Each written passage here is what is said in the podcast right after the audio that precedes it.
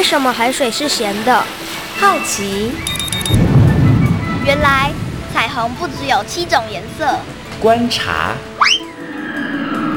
我对于气候变迁的议题很感兴趣，想要多多了解。探索。我想发明一种可以让我自动上课的机器人。创意。小发现，小发现，小发现，小发现，小发现，小发现，大科学。小猪姐姐制作主持。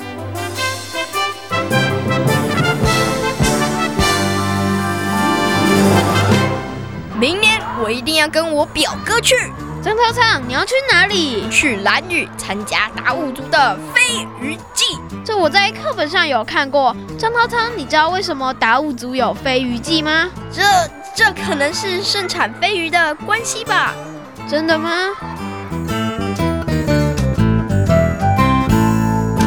小发现，别错过；大科学，过生活。欢迎所有的大朋友、小朋友收听今天的《小发现大科学》，我们是。科学小侦探，我是小猪姐姐，我是吴怡婷，很开心呢，又在国立教育广播电台的空中和所有的大朋友小朋友见面了。怡婷，你有没有去过蓝屿啊？没有哎、欸嗯，那你想不想去蓝屿呢？很想去。哎、欸，为什么你很想去蓝屿啊？因为我想看飞鱼季，听说很热闹。哎、欸，没错，其实呢，飞鱼季呢，对于达悟族朋友来讲，真的是非常非常重要的一个祭典哦。那你为什么没有去蓝屿？你既然这么想去。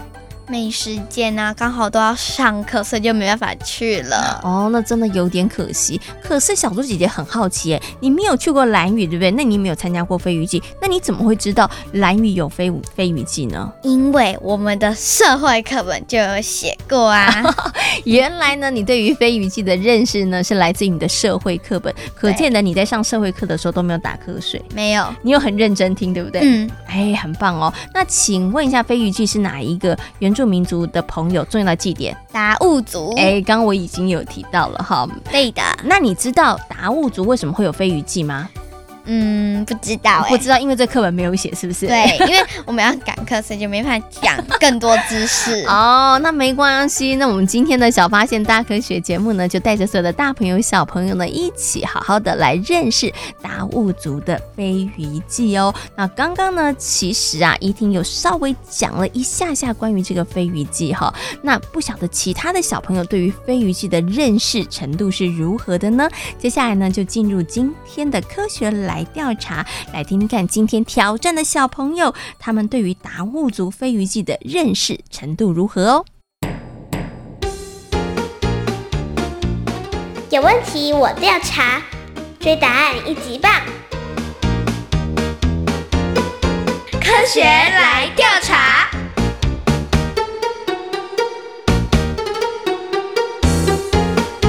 科学来调查。总共设有三道关卡，闯关成功就能获得最高荣誉——海星奖。答对两道关卡者是海兔奖的得主。如果只答对一题的话，哦哦，那就请你带回海龟奖，继续好好努力。祝福各位挑战者顺利闯关成功。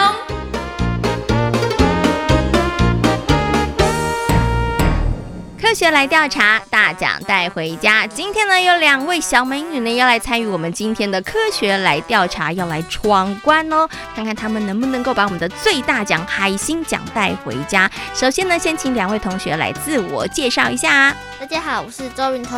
大家好，我是蔡子楚。嗯，今天呢，欢迎云彤还有子楚呢来参与我们的挑战。请问两位小朋友会不会紧张呢？不会，不会，很好，有信心吗？有。好，那今天对你们来。讲应该是易如反掌了哈，准备好了没有呢？好了，好了，好，马上来进行今天的第一题。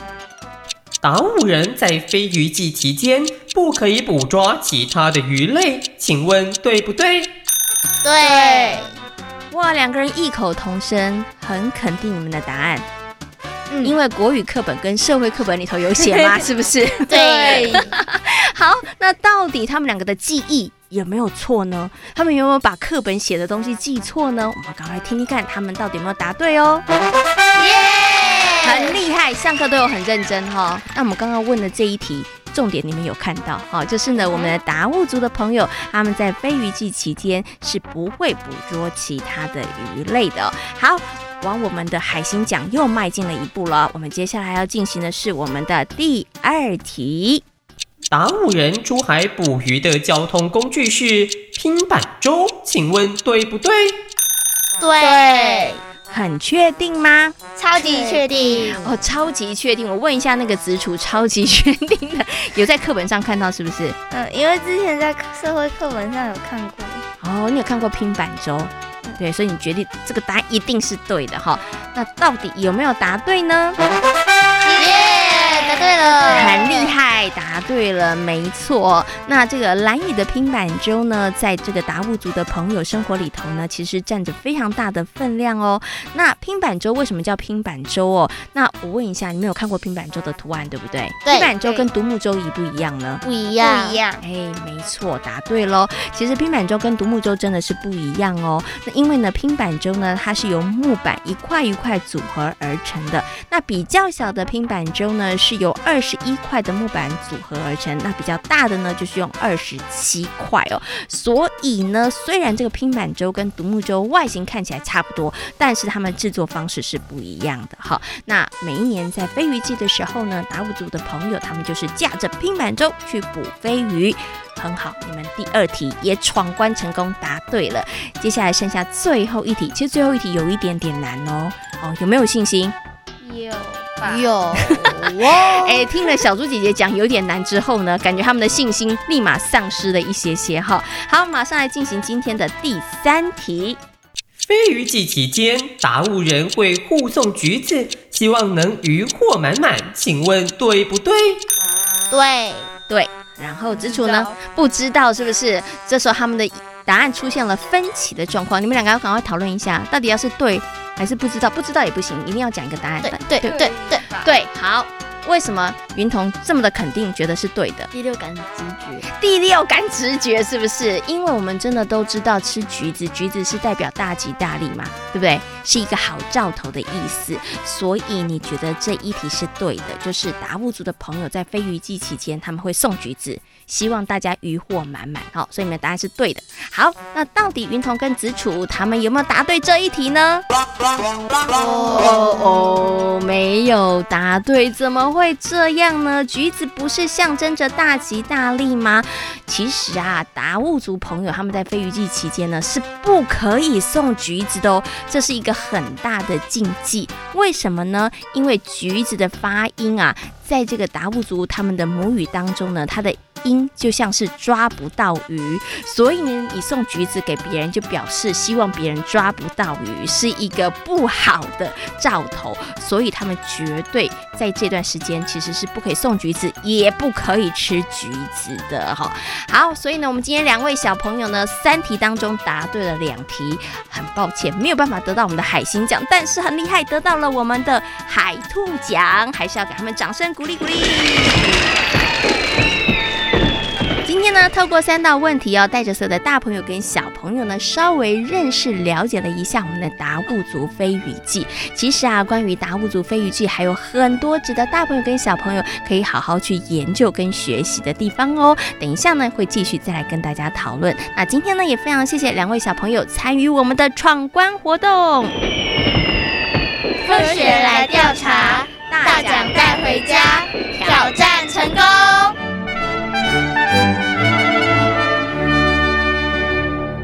哦哦，真是太可惜了，刚好我会这一题耶！啊，刚刚两个小朋友答错了那一题。一题你居然会？你怎么这么厉害呀？你怎么知道达悟族的朋友在飞鱼季期间是不可以送橘子的啊？因为我们曾经社会课有教过，然后这是我印象最深刻，就是他们说呢，只要送橘子就代表会有厄运，就是抓不到鱼的意思哦，所以就千万不能够送橘子。对，所以如果今天是你去挑战的话，你应该就可以得到海星奖了。对，你就可以三题都答对了哈。哇，这个真的是非常有趣哦，也要提醒。所有的大朋友、小朋友要特别的注意哦，因为一般来讲，我们都觉得送橘子是大吉大利，是好的意思。嗯，但是对于达悟族朋友来讲，可不是哦，千万不要送他们橘子哦。哈，好，那我们刚刚呢有两位小朋友来挑战呢、虽然他们只得了海兔奖，但是小猪姐姐还是觉得他们表现很棒哦。那么在今天节目当中呢，要带着所有的大朋友跟小朋友一起来认识达悟族朋友的飞鱼祭哦。请问一下怡婷，你对于达悟族的飞鱼祭有哪一些很好奇想要知道的事情呢？就是因为我们社会课本有在讲男人鱼啊、女人鱼啊跟老年人鱼，我想说，嗯，为什么要这样分呢？有什么差别吗？哦，因为达悟族朋友吃鱼很特别，对不对？对，他们有分成男人鱼、女人鱼跟老人鱼。那到底为什么要这样分？然后是怎么样分？哪些鱼是男人鱼？哪些鱼是女人鱼？是不是只有女人才能吃女人鱼呢？嗯，应该只有吧，应该只有吧，因为你也不太清楚。可是，假如你想吃的话，那这样怎么办呢？所以你对于这一点非常的好奇，对不对？对，好，没问题。接下来呢，我们就进入今天的科学库档案。为所有的大朋友、小朋友呢，邀请到了台北市海洋教育中心的海洋教师，我们的戴佑安老师，来跟所有的大朋友、小朋友好好来介绍达悟族朋友的飞鱼记，也来跟大家分享达悟族朋友他们非常特别的一些。吃鱼的习惯哦。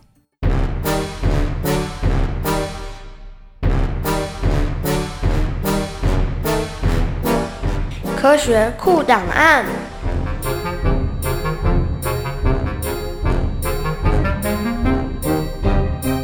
戴佑安，台北市海洋教育中心南极海洋教师，擅长海洋社会及海洋文化。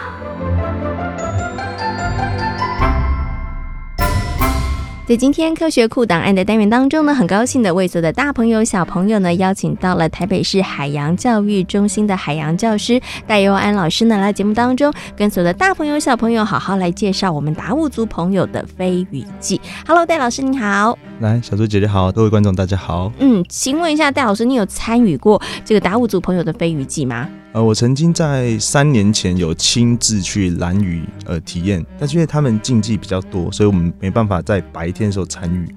我们只能在祭典后做了解。哦，所以一般的游客的话，其实是没有办法参与他们的活动的。是的，OK，的好。所以呢，今天呢，戴老师就好好为所有的大朋友小朋友呢来介绍这个他曾经参与过的这个呃我们蓝屿的达悟族朋友的飞鱼祭哦。那是不是可以先请这个戴老师跟大家讲一下？哎，可能有些小朋友很好奇喽。为什么达悟族的朋友他们有飞鱼祭这样的活动呢？哦，其实飞鱼祭的由来是来自于呃口述历史了哈。那以前就讲神话传说，呃比较古早的时候啊，蓝屿人是把飞鱼啊所有的鱼类一起做料理，一起做捕抓。嗯哼。但是这样就会出吃出问题，因为鱼类其实是有新鲜程度的差别，料理时间有差异哈。嗯哼。有一天有一位耆老当天梦到一只黑翅膀的飞鱼，黑人我们就称他飞鱼王吧。嗯哼。他就告诉耆老说：“哎、欸，我们在正常期时节中，什么海鲜尽量可以吃，有些不能吃。他其实把我们现在环保议题用神话方式、用口述历史的方式传承下来。嗯，哦，所以我们每年的二月到十月会开始在做这个飞鱼季。其实三月开始捕捞到五月底结束之后，会进行晒制的工作。嗯，那之后就开始这段时间就开始一直持续吃飞鱼等等，会减少大量减少捕。”捕抓其他鱼类，所以也保存了这个蓝鱼的物种生态性丰富度。从刚刚老师讲这个过程里头，小猪姐就发现了，哎，其实啊，达悟族朋友的飞鱼记，它其实也有一些这个环保的一些概念了。没错。我们等一下再来好好谈一下。但是呢，我想先请戴老师呢，就把这个飞鱼记的时程跟它怎么样进行，跟大家好好来说明一下。因为刚刚呢，我有听到这个数字是什么？呃，二月到十月，然后什么三月到五月捕抓啊？不捕抓的时候，他们到底要干嘛呢？其实呢，这个达悟族朋友他们的飞鱼记的时间蛮长的，而且在不同的时间，他们要做不同的事情哦。那他们到底是怎么样来进行的呢？那简单来说呢，因为飞鱼会乘着我们的黑潮，黑潮学名叫日本暖流，然后从南往北移动到日本那边。那他们会随着黑潮来回游，经过兰屿的海域。那飞鱼产卵季节是五月，每年的五月，所以三月到五月会进行采集，是从白天开始采，然后不到晚上来回到家之后采完回到家，第一批飞鱼很有趣。他们要捕少量的飞鱼，嗯，要捕少量的，因为这些飞鱼一定要新鲜吃得完，才可以再捕抓下一团飞鱼。而且飞鱼哈，捕抓充足的量的话，会分给亲友，他们有一个分享的概念，分给亲友，然后晒制之后盐。晒制一天之后，会用烟熏的方法处理。嗯、一批黑鱼飞鱼会用一个礼拜时间抹盐、烟熏、抹盐、烟熏一个礼拜。嗯，这些飞鱼才是成熟可以吃的。嗯，对对对。Okay, 好，所以呢，其实主要是他们捕捉的时间是三月到五月的时间。三月到五月哦，这样五月之后他们要做什么？做飞鱼的晒制。哦，就是之前捕的飞鱼，然后要来做一些晒制了。对对对，因为飞鱼会大量减少，嗯、会越来越少这样子。嗯，嗯，OK。可是呢，这个达悟族的朋友他们很有趣哦，除了捕飞鱼之外，他们其实在吃鱼的部分上面，他们也有一些 mega 哈，也有一些要注意的事情哦。那他们到底这个吃鱼的部分上面要注意哪些事情呢？其实我们达悟族朋友真的非常有趣啊，他们有一种非常有趣的分鱼方式，叫女人鱼、男人鱼跟老人鱼。女生女人鱼呢，就是俗称最好吃、最新鲜，嗯、然后呃最容易捕抓的鱼。是男人鱼就是开始有骨头很多，然后有刺、有些微的毒，而且容易腐败的鱼。嗯，那老人鱼呢，在他们社会中，老人是最有经验的人，所以他们能够吃最毒、最差的鱼。所以最毒、最差鱼是要给老人吃的。嗯、那假如你是一个成年男子，十八岁要开始捕鱼，下海第一件事就是要捕女人鱼。嗯，女人鱼一定要捕到。再来男人鱼，再来老人鱼，而且家里有几口就只能捕几尾鱼。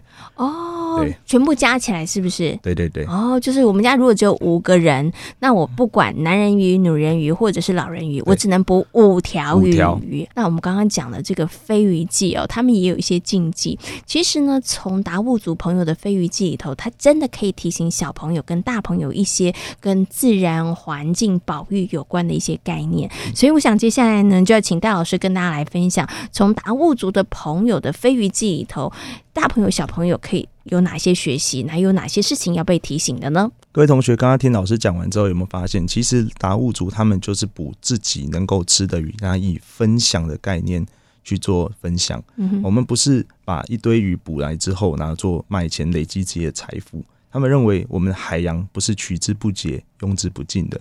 一定要永续的经营，才有办法把这个海洋哈继续维持下去。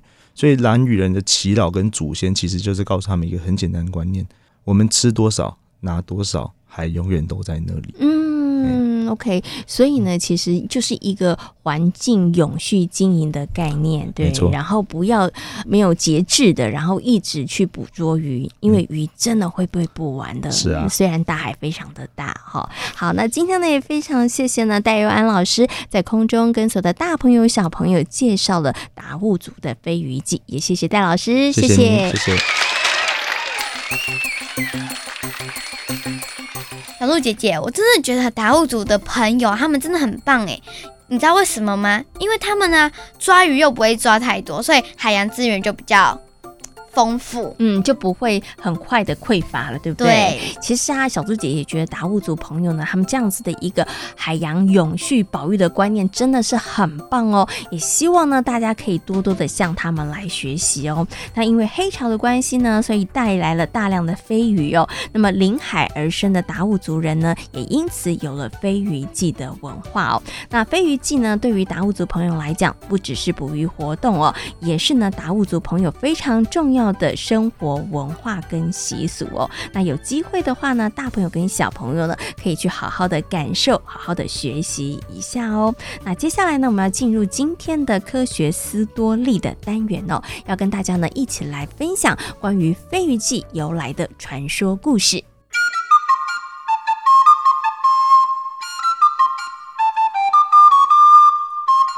科学思多利。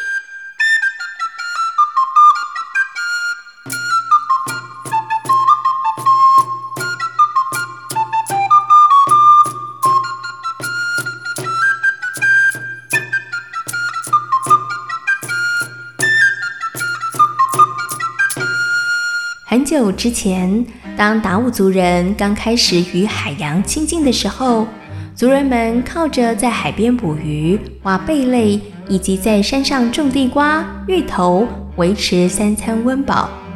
这一天，几个在海边寻找食物的族人们，无意间发现了两条有翅膀的鱼在海上跳跃着。哇！你们快看！海面上那是什么东西啊？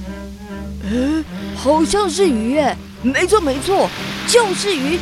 哎，仔细一看，它们身上好像还长了翅膀哎！哎，你们看，好像还有两条哎！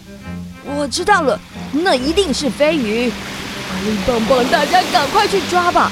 这么一来啊，我们晚上就可以加菜喽！大家千万别让他们给游走了。没错。哎，飞鱼好像往前方游过去了，大家快点追！看到从未见过的鱼类，族人们兴奋极了，大家满怀期待上前围捕。虽然飞鱼的动作敏捷，但族人们的捕鱼身手也不弱。经过了一番努力，最后只捕到了一只。虽然如此，但是大伙儿还是很开心，高兴地将飞鱼带回家里和其他的族人分享。族人们将飞鱼和其他捕获的鱼，以及在海边拾到的贝壳、螃蟹一起混着煮食，这真是一顿鲜美的海鲜大餐。正当大家吃得兴高采烈的时候，没想到居然有人身体开始出现了不舒服的症状，然后一个接着一个。哎呦，好痛啊！呃，我好难过，身上全身长满了脓疮。我也是啊，主人好像都生病了，这这到底是怎么回事啊？这样下去还得了啊？我看啊，得要赶快去报告长老，请长老想个办法。当长老知道大家是因为吃了飞鱼之后才产生全身脓疮、又痒又难治愈的情况后，他只好宣布，从今以后大家再也不能吃飞鱼了，也把飞鱼当成了一种禁忌的食物。当飞鱼之神看到达悟族人捕捉到飞鱼后，竟然不知道该如何食用，非常的难过。我得想个办法。让达悟族人了解，造物者所创造的每一样东西都是最尊贵的，该怎么做呢？后来，飞鱼之神想了一个巧妙的方法，引导达悟族人正确的食用飞鱼。有一天，当达悟族的长老入睡后没多久，飞鱼之神托梦给了长老。嗯，你是谁？你为什么会在这里？我是飞鱼之神，我要你吩咐所有的族人，从现在开始必须遵守我所说的每一句话，不要浪费造物者的赠予，尊重飞鱼，不要让我伤心难过。听到飞鱼之神要族人不要浪费造物者的赠送，长老立刻陷入了两难：难道要族人们忍受身体的疼痛而食用飞鱼吗？飞鱼之神。对不起，我们并非有意对飞鱼不敬，只是族人们吃了飞鱼之后，全身上下都长满了疮，又痒又难治，我也不知道该怎么处理啊。就是这个缘故，所以你们才不吃飞鱼吗？嗯，没错。飞鱼之神，你可以告诉我们该如何解决吗？没问题。接下来我所说的话，你一定要牢牢地记住。同时传达给族人们，这么一来，你们就不会身上长疮，不会再得皮肤病了。飞鱼之神，你尽管吩咐，我一定会牢牢地记在心里，并且转告给所有的族人，要大家共同来遵守。很好，首先，每年的飞鱼季来临时，要举行飞鱼的仪式，女人要上山挖地瓜及芋头，男人要上山砍木头。制作成飞鱼架，没有问题，没有问题。不论是男人还是女人，都要好好分配工作，相互分工，虔诚祈求飞鱼能够丰收，保佑族人度过每一次海流或意外，同时也能生活得平安健康。好的。如果飞鱼实在是太多的时候，全家人要共同将飞鱼处理干净，然后将飞鱼晒干。好好的保存起来，我一定会好好提醒族人们的。很好，还有，在飞鱼季节里，绝对禁止说不吉祥或骂人的话，也不能捕捉其他的鱼类。而且捕飞鱼时，记住千万不能太贪心，捕足一年的分量就可以了。是是是，我们一定会谨记在心，好好的遵守啊。最后，在飞鱼季节结束后，家家户户得用歌声和舞蹈来庆祝丰收与平安。在欢喜之日，将地瓜、芋头、鱼干分给亲朋好友共享，尤其是孤单的老人或是无法出海的人家。有智慧的飞鱼之神，我们一定会谨记您的教诲。族人们互相协助，感谢大自然所赐予我们的宝贵食物啊！这时，太阳已经从东方缓缓地升起。天空鱼肚白也渐渐露了出来，还躺在床上的长老半梦半醒之间，还想张口再问些问题时，飞鱼之神突然消失不见了，而睡梦中的长老也醒了过来。咦，刚刚飞鱼之神应该是真的来梦里面告诉我这些事情啊。于是，长老用神圣的态度穿戴礼服、丁字裤。戴银帽、首饰和珠宝项链等，以最虔诚的心，在海边面向大海，脱下银帽，把帽子朝向大海，对着飞鱼念着：“我生命的泉源，飞鱼之神，用银帽呼唤您的圣名，谨遵守您的指示和教诲。”话说完之后，他立刻召集了全部落的人。将飞鱼之神的话转述给了部落里头的族人，族人愿意遵守飞鱼之神的教诲。他们知道那些行为是象征着对每一个生命的尊重，对大自然的爱，以及对于造物者的敬畏。唯有感恩和珍惜，人才能够与自然和平共存。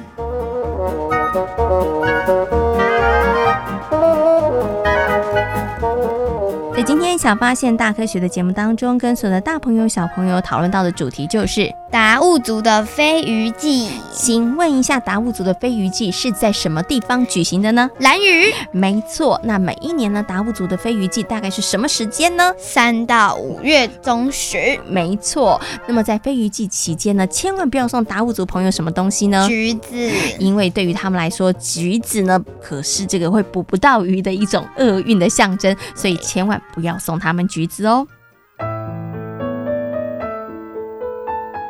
小发现，别错过大科学过生活。我是小猪姐姐，我是吴怡婷。感谢所有的大朋友、小朋友今天的收听，也欢迎大家可以上小猪姐姐游乐园的粉丝页，跟我们一起来认识海洋哦。我们下回同一时间空中再会，拜拜。